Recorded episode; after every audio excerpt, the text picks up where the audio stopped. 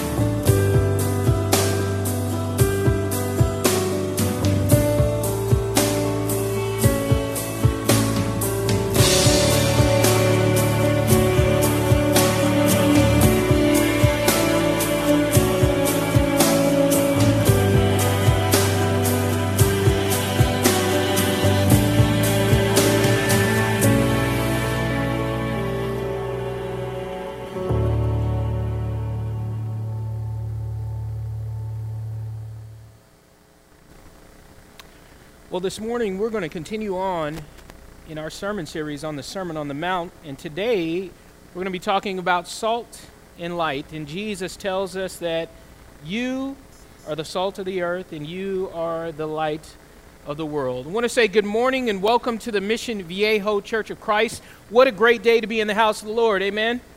If you're visiting with us for the first time, we want to let you know that you are our honored guest and you're always welcome to this church whenever the doors are open. And I say this every single Sunday. We believe you've come to the right place because I don't think you'll find a finer church in all of Mission Viejo. Say amen if you can. Amen. Well, thank you, Brother Ed, for leading us in our worship this morning. Those songs that you've selected were so fitting. Thank you, Brother Skeeter, for that wonderful communion thought. And for all of you who are able to come and attend our Bible class this morning, and for those of you that are teaching, we appreciate you. And everyone behind the scenes that makes this place so special, we want to thank you so much for all the work that you do. Like I said, uh, Sermon on the Mount. We're working our way through this series of lessons, and the Sermon on the Mount is the greatest gospel sermon that has ever been preached, and it is life changing. It changed the very course of the world as we know it. Uh, just because of what Jesus said in three, three chapters. And we're examining Matthew's account of the Sermon on the Mount, which is found in Matthew chapter 5, 6, and 7. So if you have your Bibles this morning, I invite you to follow along, open them up. And I want you to do me a favor this morning. If you have a physical copy of your Bible, go ahead and turn to the maps section this morning, and I want, to, want you to look at the Sea of Galilee in Jesus' ministry. You probably have that somewhere. Just keep your finger on that. That'll give you some reference today as we discuss um, what it means to be salt and light. So last week we uh, spent our time discussing the Beatitudes, and in the Beatitudes, Jesus tells us and communicates to us how that we can have a blessed life if we follow some of his principles and his teaching, all of his principles and teachings that he, he discusses. So that was, that was last week. We studied the Beatitudes uh, and we gave you some principles on how to live a blessed life. And today, in part two, uh, I want to talk about Jesus' words and what he meant when he says that we are supposed to be the salt of the earth and the light of the world. So if you're looking at the back of your maps, you'll see the Sea of Galilee and you'll see the Salt Sea or the Dead Sea, and hopefully you'll see uh, a different couple of notes on where Jesus' uh, ministries took place in that region. So just keep your finger on that, and like I said, I'll give you a reference. Uh, so the story goes that there was a new bride, a new bride, right? And she cooked her very first meal for her new husband. And she said to her husband, uh, My mother taught me to cook right? She gave me all these skills and, and, and she taught me how to cook, and, and I can't wait to cook for you. So she cooked her first meal, and she said, I know how to cook two things very well. The first being apple pie, and the second, meatloaf.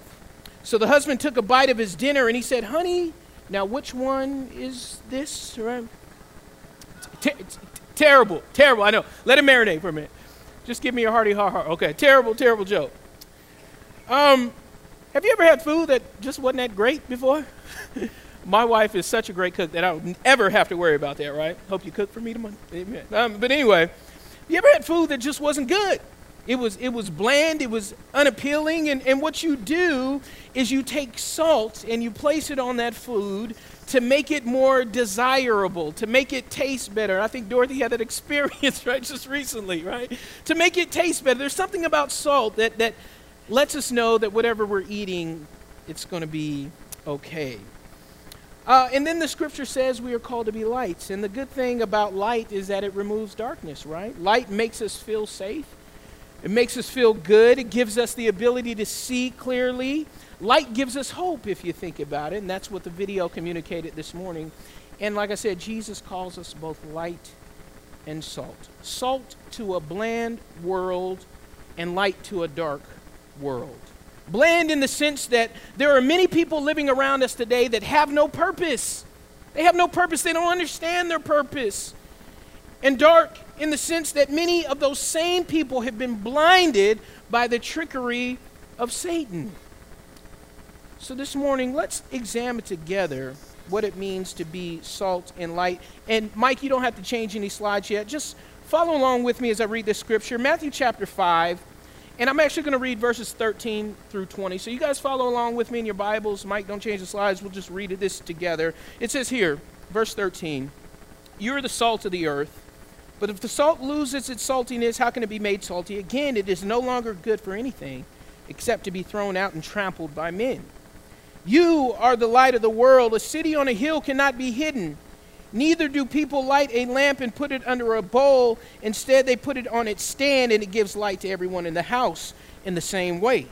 Let your light shine before men that they may see your good deeds and praise your Father in heaven. Verse 17 Do not think that I have come to abolish the law of the prophets.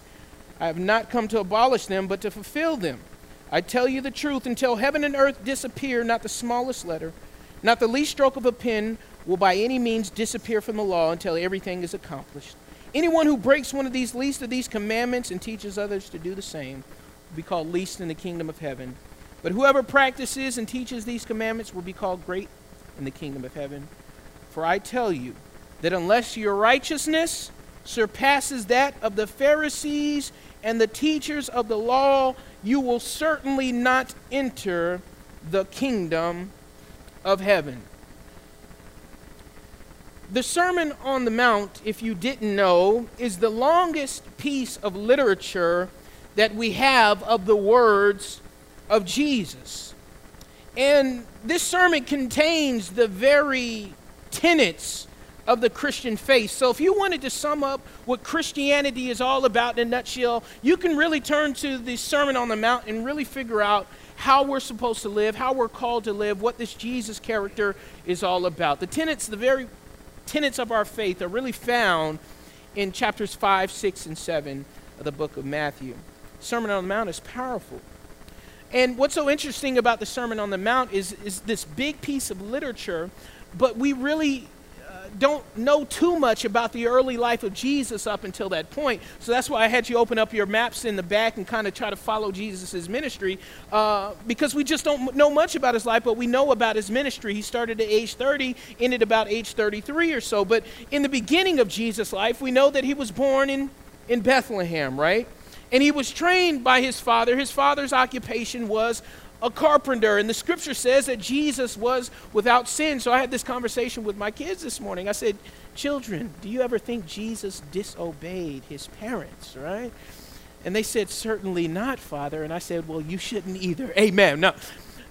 But we don't have much about the early life of Jesus. I wonder if he got frustrated with his parents from time to time, right? His father Joseph, go sweep up the wood carvings, right? And no, Dad, I don't want to do. It. We just don't know.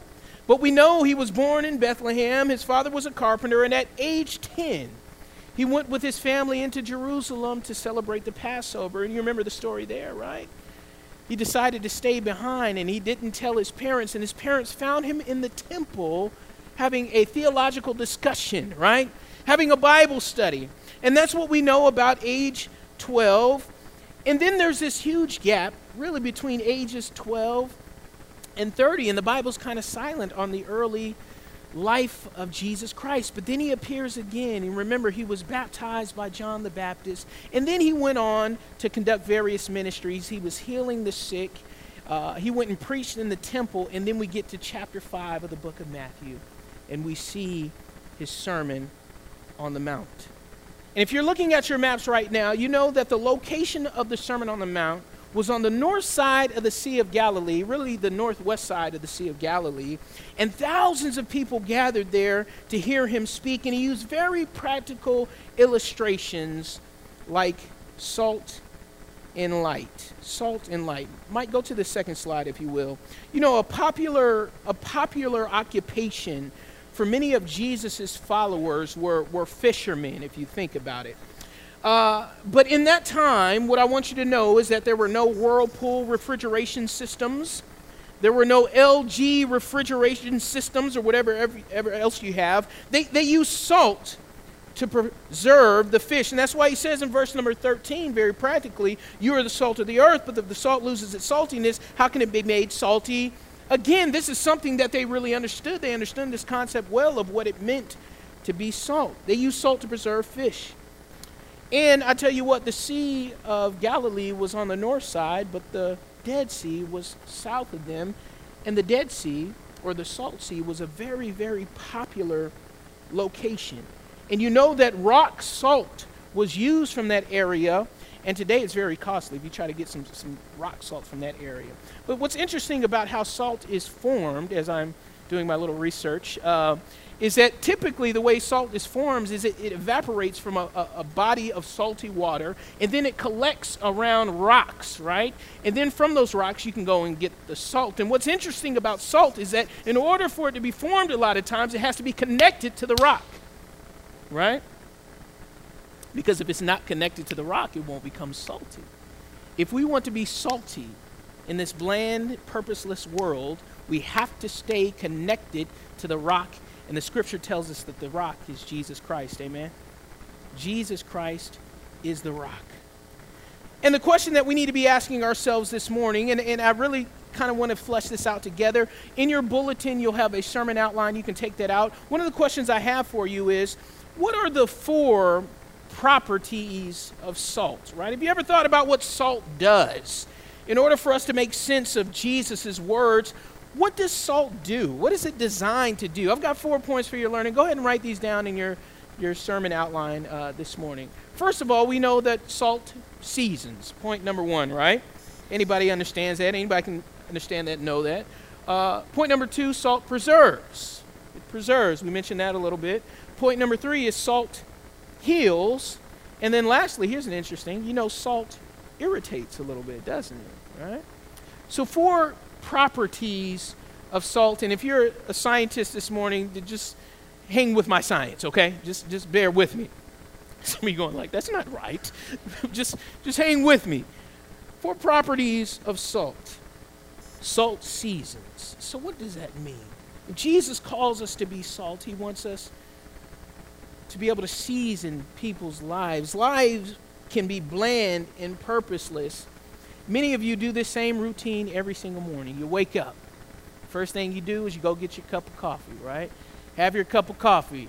You eat your breakfast. You go take your shower. You get ready in the morning. You hop in the car. You listen to the same radio station on the way to work. You take the same route to work every single day. You get to work. That same person always talks to you. That you, you anyway. You go to work. You're there at that cubicle. Your boss says the same thing, same routine over and over again. You get your 30-minute lunch break or whatever it is. You eat the same Subway sandwich every single day, right? Or whatever it is, right?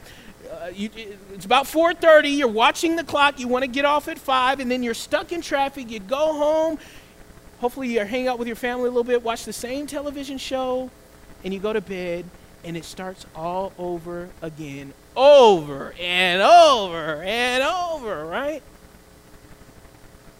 And for those people who live without Christ, I go, how can you live in this life doing that same routine over and over and over again. Life must be so bland and purposeless to you if you don't have Jesus, but we do the same routine over and over again. You know that Christians should have a zeal like none other for this life. a passion, a purpose. Christians should be the most zealous people that you ever want to meet. The most ever. We should have a spunk about us, if that's the right word, a zeal about us, a passion about us, an excitement about us that is matched by none other. So when we go to work, it's different for us because we say, hey, this is not just a routine, but we're on mission at work today. We're on mission at school today. We're on mission in this capacity, in that capacity. We, we have a zeal about us. We have a purpose that is much greater than ourselves. We're on a mission to seek and save the lost. We're on a mission to love. We're on a mission to serve. We're on a mission to give hope we're on a mission to try to help people realize that they have a purpose in this life, and their purpose comes from the Lord. It's powerful. So that's why Jesus says, Hey, I want you to be the salt of the earth. Help people understand their purpose. Make life zealous, right? Be on mission. So that's what he meant when he called us the salt of the earth. What else? Well, salt preserves. Uh, I want to make this clear. Did you know that the world is going to end? Right? Okay. At some point, our lives are going to end too. The world is going to end, our lives are going to end, and people who do not accept Jesus Christ as Lord and Savior, I'm going to say it, are going to hell. Is, that's kind of strong, isn't it, right? Can I say that from the pulpit? Yes, I can. People who do not accept Jesus Christ as Lord and Savior are going to go to hell. And the question is, what is hell, right? There's been a lot of commentaries, a lot of uh, writings on what hell is like, but I can tell you what hell is. Hell is complete and utter separation from God and the ones that you love.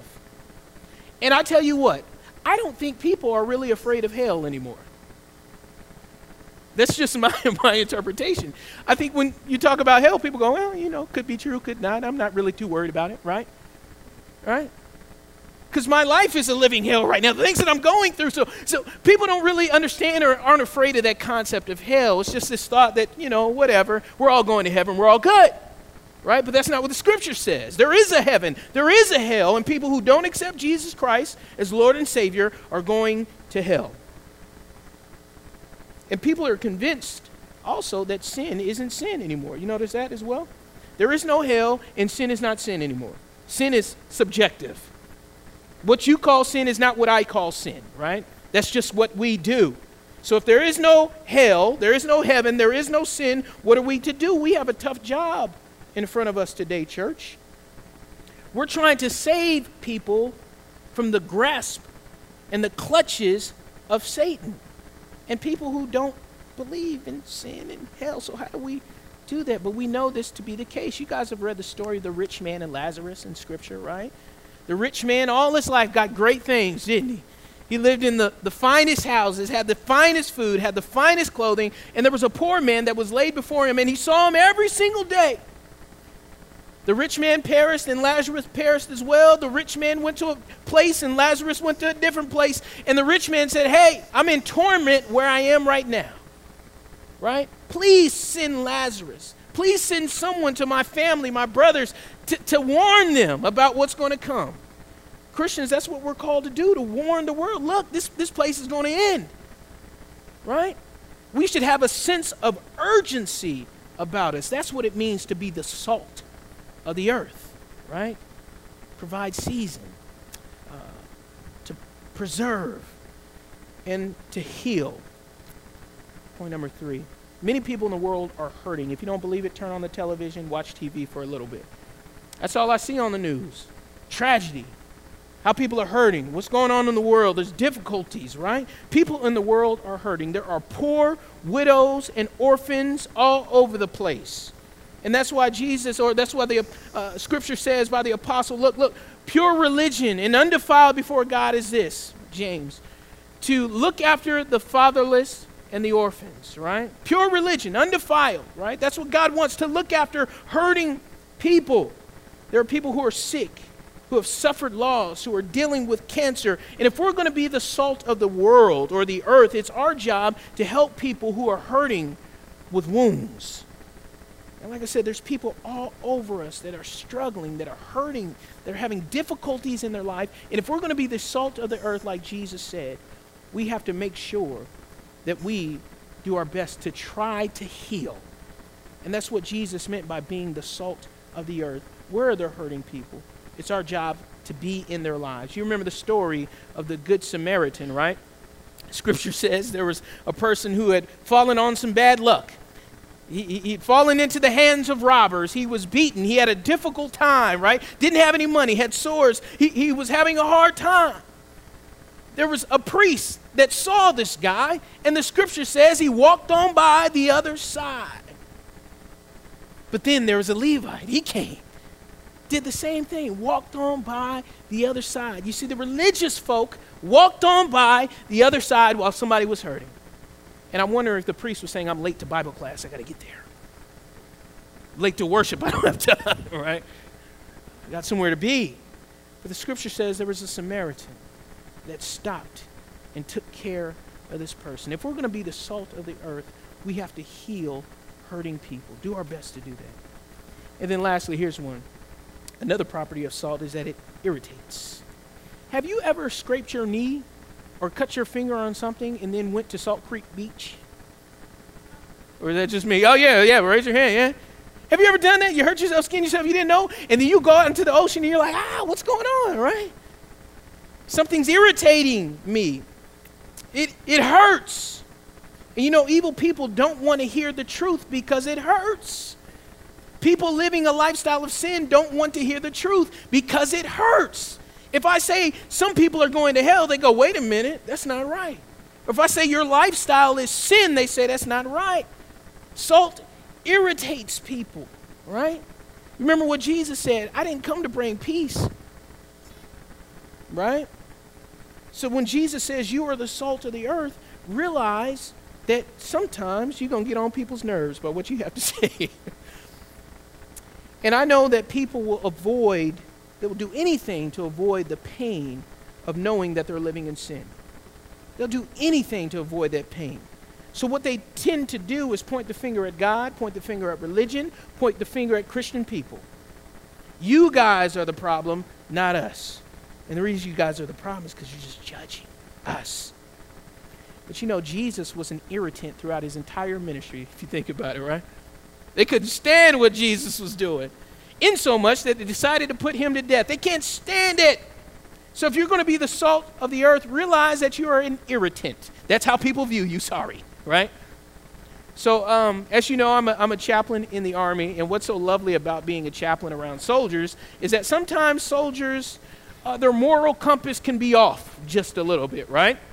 So I've been in situations where I've seen my soldiers, I'm a battalion chaplain over 500, right? My soldiers involved in some silliness. Might be some lasciviousness, it might be some drugs, might be some alcohol, so forth or so on. And it's my job to be in and around soldiers. So I may see a group of soldiers doing some stuff they shouldn't do. And when the chaplain shows up with that big cross on his chest and on his hat, you know what I hear all the time? there goes the chaplain, right? There he goes right? And when I show up, all of a sudden their, their language changes. They stop talking about what they're talking about, and I just wait there. So how's it going? Good, good. Try to be quiet. I still, you know, how's it going? Good. Anything going on today? How can I help? Uh, chaplain, we're, we're good. Well, great, great. And I continue to stand there, right? I'm just an irritant. They can't stand it. They can't stand it. But if you're going to be the salt of the earth, realize that you're going to be an irritant. And that's why Christianity is not for the faint of heart. You got to be strong. You got to be tough and realize that's how you're going to be viewed. And Jesus calls us to be the salt of the earth. Salt seasons, salt preserves, salt heals, and salt irritates. But then he goes on to verse number 14 and he says this as well. He says, You are the light of the world. A city on a hill cannot be hidden. Neither do people light a lamp and put it under a bowl. Instead, they put it on its stand and it gives light to everyone in the house, right? And then we get to the next passage. Uh, in the same way, let your light shine before men that they may see your good deeds and praise your Father in heaven. Now, I don't need to spend too much time on talking about what it means to be the light of the world. Uh, we actually talked about this principle and this concept um, before Christmas, and we had a sermon uh, entitled Jesus, Light of the World, and we talked about some of these principles on what it means to be light of the world. And some of the things that we wrote down is look, uh, realize that everybody has dark days, everybody doubts, and everybody gets depressed. So, as lights of the world, we're called to deal with some of these issues. We're called to be lights on a mission to get rid of darkness in the lives of people, and that's what it means to be the light of the world. I want to end um, this morning with looking at, at Matthew chapter 5 and verse number 20. I've got a couple of more points for you, and then the message will be yours this morning. But Matthew chapter 5 and verse number 20 is, is a passage that kind of kind of bothers me just a little bit sometimes, right? Uh, it says, For I tell you that unless your righteousness surpasses that of the Pharisees and the teachers of the law, you will certainly not enter the kingdom of heaven. Now, I don't know, when I think about the Jewish system, the religious system of the Jews back in this time period, they were, they were very devout with their religion, right? They, they, they, they were very devout, right? And I'm going, man, I, you know, I hope I can I can meet this, but as I begin to process this passage of Scripture and really see what Jesus was saying here, I think the first thing that we need to realize and think about is when Jesus was doing his ministry, these people that he encountered the, the scribes, the teacher of the law, the Sanhedrin, the Pharisees, the Sadducees th- their problem was is that they loved religion because it was just so self focused. You see, their religion had become about them, all about them, right? And I think we might be living in similar times just a little bit where our religion becomes all about us. Right? That message just didn't hit me. That praise team, it just didn't do it for me. Right? That play, it didn't do it for me, where it becomes about us just a little bit. And the problem of these people groups, these religious folk of the day that Jesus encountered, is that uh, their religion was about elevating themselves to positions of greatness in society. And that's why he would say, you know, the religious people of the day, they love the best seats in the house. They love to be walking through the market and people are calling them rabbi and teacher and right? So Jesus was combating all of this and he said, look, they want to be important in the world's eyes. Their hearts were so hardened that they would go to the temple, hear the message, and do nothing to help their fellow man. And what they love to do is sit in judgment of them. And, church, that's really easy to do. It's really easy to go to church, hear a message, do nothing, and judge the world. That's really easy to do. But when Jesus said this, he's saying, Look, I don't want you to do that. Your righteousness must surpass that of the Pharisees and the teachers of the law, or you will certainly not enter into the kingdom. You know, I realize that I have some Pharisaic tendencies within my life from time to time. I realize that. And I hope and pray that all of us would say the same thing. Sometimes we can do that if we're not careful. Sometimes we can go to church and hear a message and do nothing with it. So we got to be careful about that from time to time. And Jesus says, Look, here's what I want you to do I want you to surpass the righteousness. So the question is, how do we do that? Jesus came to give hope and life to those hurting in the world. He came to be the salt and the light. So the question is, as you look at your outline as we close this morning, how can we learn to become more salty and more shiny. It's a good one, right? Practical application this week. Jesus calls us to do these things and to be this. Well, how can we do that so that we don't look like these teachers of the law, the Pharisees, the Sadducees? We've got to be careful, right? And here's what Jesus kind of communicates to us throughout Scripture. One of the ways that we can become salty and shiny this week, as we kind of think through these principles this week, number one is we can learn to be more generous. Generosity is life changing. You know, we had an activity on Wednesday night for those of you who were able to come out at Wednesday night Bible class. And I posed a question to those in class, and I said, Who was the most generous person that you ever met? And right now, I'm going to ask you that same question. Think in your mind, who's the most generous person that you have ever met? Personally, not right? Not somebody you read about in the news. Who's the most generous person that you've ever met?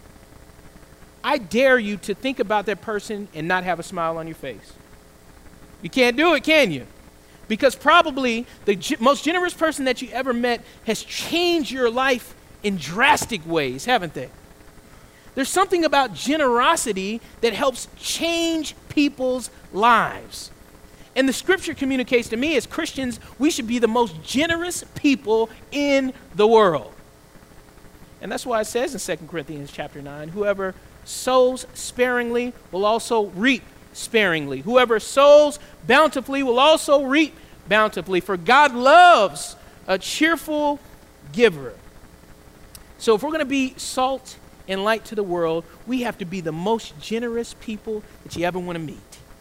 And sometimes generosity is hard, isn't it? Because you've all had experiences where you've given to somebody and you've seen your, your offering being taken advantage of or being used in the wrong way. But Scripture tells us that whenever you give, you're not doing it really for that person, you're doing it for the Lord. By your giving, you're saying, Thank you, God, for all you've done in my life. I can't help but to give because I love you so much. I'm not, I'm not concerned if this person uses it this way or uses it that wrong way. I, I just love you, Lord, so here's my offering. And if we want to change the world, we have to be generous people. And I think we have a generous church here. We do. And guess what? We can do even more. I've heard of a church that uh, is doing a ministry called the, uh, the Dollar Club, and I mentioned this on Wednesday night. Uh, so what they have is they a couple times a, a, a, month they have this campaign where the members who give their contribution that day give one dollar more than what they usually give. Just one dollar more right? And then you take that one dollar and you multiply it by the amount of people that are in the auditorium that day. So let's say it's two three hundred dollars. They take that two or three hundred dollars and they find someone with a need whether it be in the community, whether it be inside the church, whether it be a friend or family member. And what they do is they take those funds and they use it to bless that person's life. And then what they do is they tell a story about it on Sunday morning. And you'd be surprised how that changes the life of people. There's something about generosity that helps us become the salt and the light, helps us to become more salty and shiny. What's another way that we can become more salty and shiny? Volunteer volunteer. You know, the church is a volunteer army. That's right, it's a volunteer army. And the Lord loves when you volunteer and give up your time to do something for somebody else. And we have all kind of opportunities to volunteer our time. And I know many of you are busy, you're working, I completely understand it, but there's all kind of different opportunities to volunteer this year. And I would really encourage you, if you haven't volunteered, whether it be a ministry at church, whether it be some kind of social justice project, I would really encourage you to volunteer. Go to a women's shelter, go down to City of Children, go down to Mexico, volunteer for Comfort Cafe, step up to teach a class. God wants that from you. And what you, when you do that, you, the Lord is just pleased and you bless people's lives. And then lastly, uh, here's one that we talk about that I want to leave with you. It's called the ministry of presence.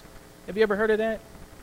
Ministry of presence a lot of times Jesus would show up. He wouldn't say much, he would show up. The ministry of presence is powerful when you show up and you're there.